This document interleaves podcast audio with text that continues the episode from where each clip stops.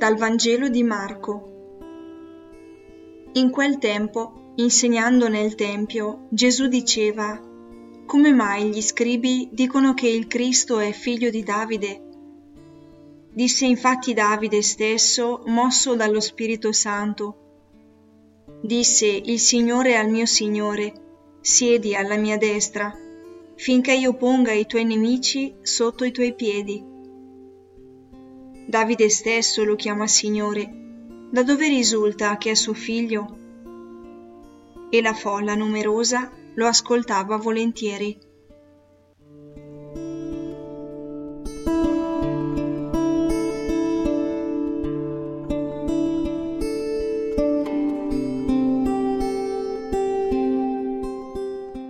Oggi Gesù ci fa due domande davvero spiazzanti.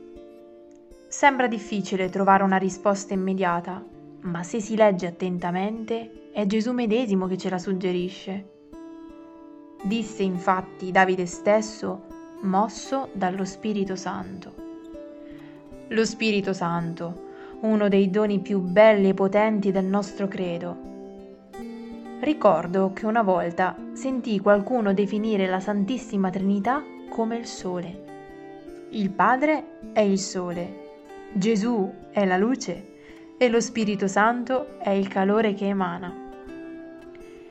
Dio sapeva e sa che questo sarebbe stato un tempo di tribolazione, ma proprio per questo e perché ci ha amato tanto, ha voluto restaurare e rinnovare quel filo diretto ed intimo con Lui che il peccato originale aveva spezzato.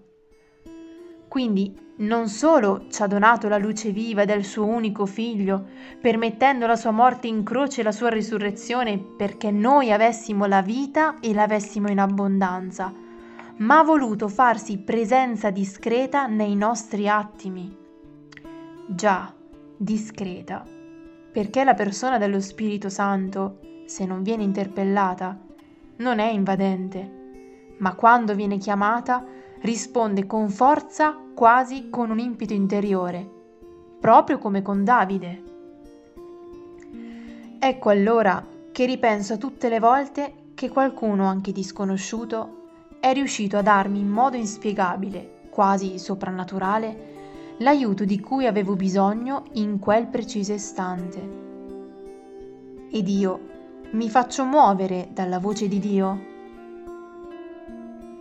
Oggi, durante la giornata, ripeto questa preghiera.